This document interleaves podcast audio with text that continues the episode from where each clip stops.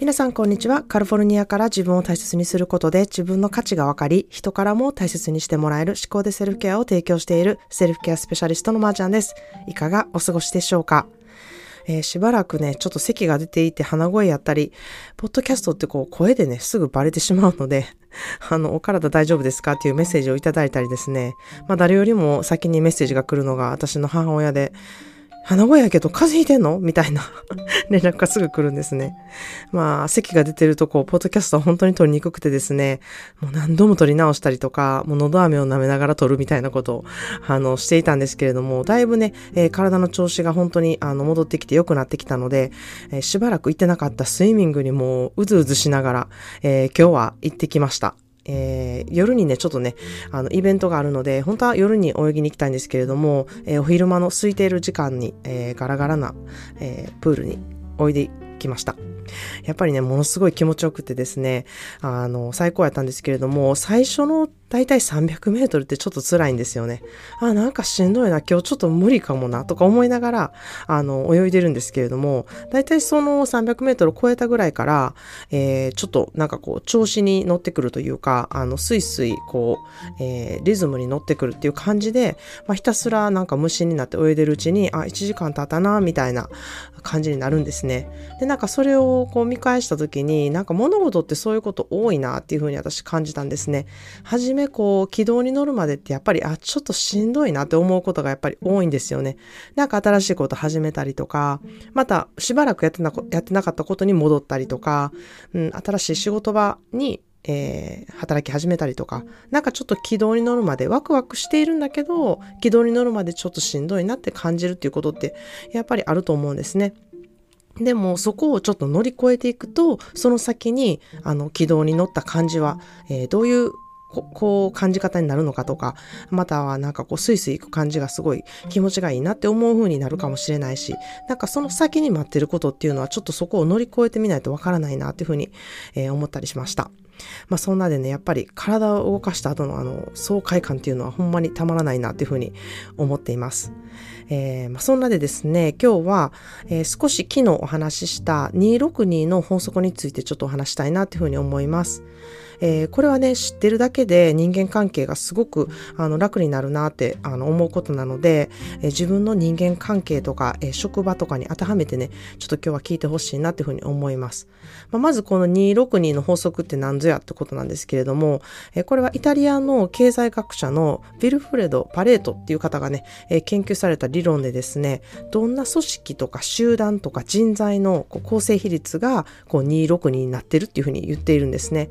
優秀な働きをする人が2割いる。で普通の働きをする人が6割、えー、そして貢献度のあの低い人がね2割いるっていうふうに言われているんですね。でこれはあの別の名を働きありの法則っていうふうにも言われていて、えー、アリの巣の中でもね2割の働きありはすごくよく働いて食料を集めたりするんですけれども、えー、残りの、えー、2割はむちゃくちゃサボっていてで6割はまあ平凡な働きをするみたいな。でこの、うん、2割をねこのサボってる2割をこう削除しても、またね、2割のアリがこうサボり始めるっていうね、結果も出ていてね、いや、なんかすごい面白いなっていうふうに思うんですね。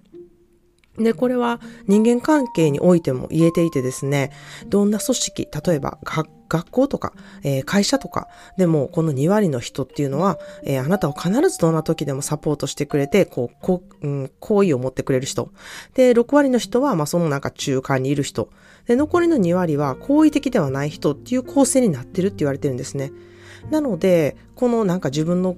いる、えー、クラスメートとか、あとはなんか学校っていう先生の職業についてる方は学校内。で、または、うん、会社に働いてる人はその会社の部署だったり、その会社の組織だったり、うん、あとはまあ、えーそうですね。なんかいろんなママ友とか、えー、あとはなんかこう自分の所属している、うん、なんかチームとか、なんかそういうとこで言われるんじゃないかなというふうに思ってます。なので、どう行動してもですね、2割の人から嫌われるんやって思ってたら、なんかちょっと少しなんか楽になるんじゃないかなっていうふうに思うんですけど、どうでしょうか？やっぱり嫌われたくないわっていう人がいるのかなっていうふうに思ったりするんですけれども、まあそれってね、やっぱり価値観が違うかったり、皆さんの過去の経験とかが影響してね、この2割っていうものはできるっていうふうに言われているんですね。自然とこう、できていくものだっていうふうに言われているんですね。まあ言い換えれば、2割の人は何があっても必ず好意を持ってくれてサポートしてくるのであればですね、なんかそこを重視して、私には必ず味方がいるんやっていうふうにね、あの、思うようにすれば、その人たちを大切にすればいいわけで、もうみんなに好かれようってすることはね、不可能やっていうふうにも思ってしまう。で、エネルギーのね、無駄やなっていうふうにそこにかける、うん、その人に好かれようと思ってね、エネルギーかけるのはすごいエネルギーの無駄やなっていうふうに、あの、私は思ってしまうんですね。で、まあ私もね、あの、すごい冷たいようなんですけれども、ビジネスもプライベートも、私はこの2割の人だけに愛情と情熱をかけているんですね。他の人は本当にどうでもいいって思ってるぐらい、結構その辺私白黒はっきりしてるんですよね。なので、あのうん、なんかこの2割っていうのをものすごく私は大事にしている、えー、人生を歩んでるなっていうふうに自分で思っています。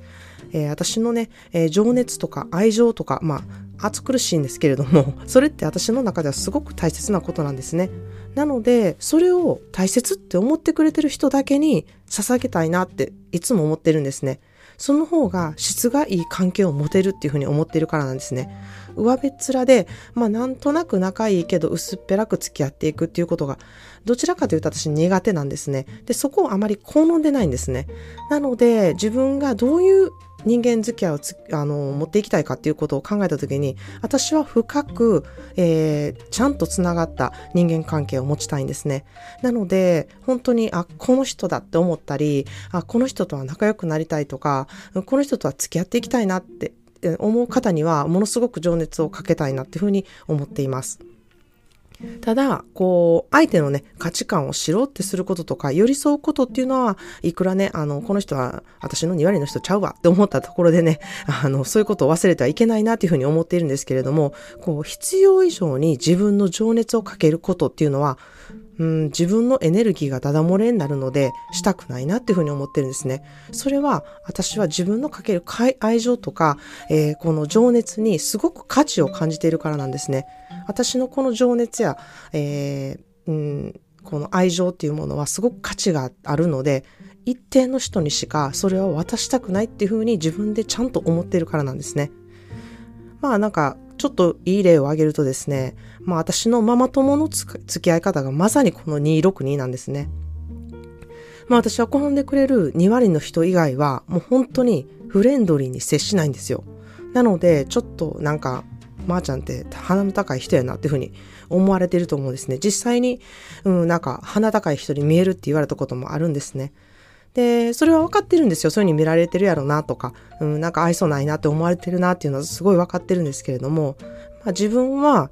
なんかそうではなくても、その人たちに別に鼻の高い人って思われたくないからって言ってね、エネルギーをかけて、こう、本当の自分知ってほしいなとか、私はもっといい人やねんで、みたいなことをね、分かってもらおうなんて、エネルギーを使いたくないんですよ。で、まあそこの根端には、あの、その人たちに情熱を開けたいかっていうと、うん、別にいいかなっていうふうに思ってるのと、あとは、まあ何をやっても一部の人には、やっぱりほら高、鼻高いやんとか、やっぱりあの人ってね、こう、ちょっとあの嫌やなって思われるのを知っているからなんですね。みんなに、みんながみんなに私は、あの、好かれるっていうふうに思ってないんですよ、根本的に。だから、ママ友はすごい少ないんですけれども、信頼できるこの人っていう人がね、いればね、もうそれで私は満足やし、それでいいなっていうふうに思ってるんですね。まあ、もしかしたら八方美人っていうふうに言われる方は、うん、このエネルギーをばらまいているのかもしれないですね。で、まあ、その、そこで、こう、うん、薄い関係でよく思われるっていう関係はできてたとしても、すごく深いところで、えー、こう、分かり合える人そういう人間関係っていうのはどれぐらいいるのかなっていうふうにちょっと考えてほしいなというふうに思います。そしてですね、これはビジネスにも使えるんですね。自分の組織を見てパフォーマンスのできる人、まあまあな人、パフォーマンスの悪い人っていうのをね、262で分けていくこともできるんですね。なので、みんなを働き者にするっていうのは不可能なんですよ。それをまず知っておくことがすごく大事だなっていうふうに思います。でまず、こう、優秀な2割は、ある程度こう、信頼してタスクをね、増やしてもやっていける方たちなんですよね。で、6割の人は、それなりにこなす方。そして残りの2割はスキルの問題なのか、まあ、モチベーションの問題なのか、仕事内容の問題なのかで、ちょっとわからないんですけれども、怠け者になっているっていう人なんですよね。まあ、それがどういった原因で、あの、そういう怠け者になってるかっていうのを把握してですね、平均的にどうやってパフォーマンスをね、こう上げていくかっていうのを見ていく必要性があるなというふうに私は思っているんですね。まあ、6割の人の中にも、上位の人とこう一緒になることでですね、パフォーマンスをすごく素晴らしく発揮する人もいれば、まあ、きちんとした人材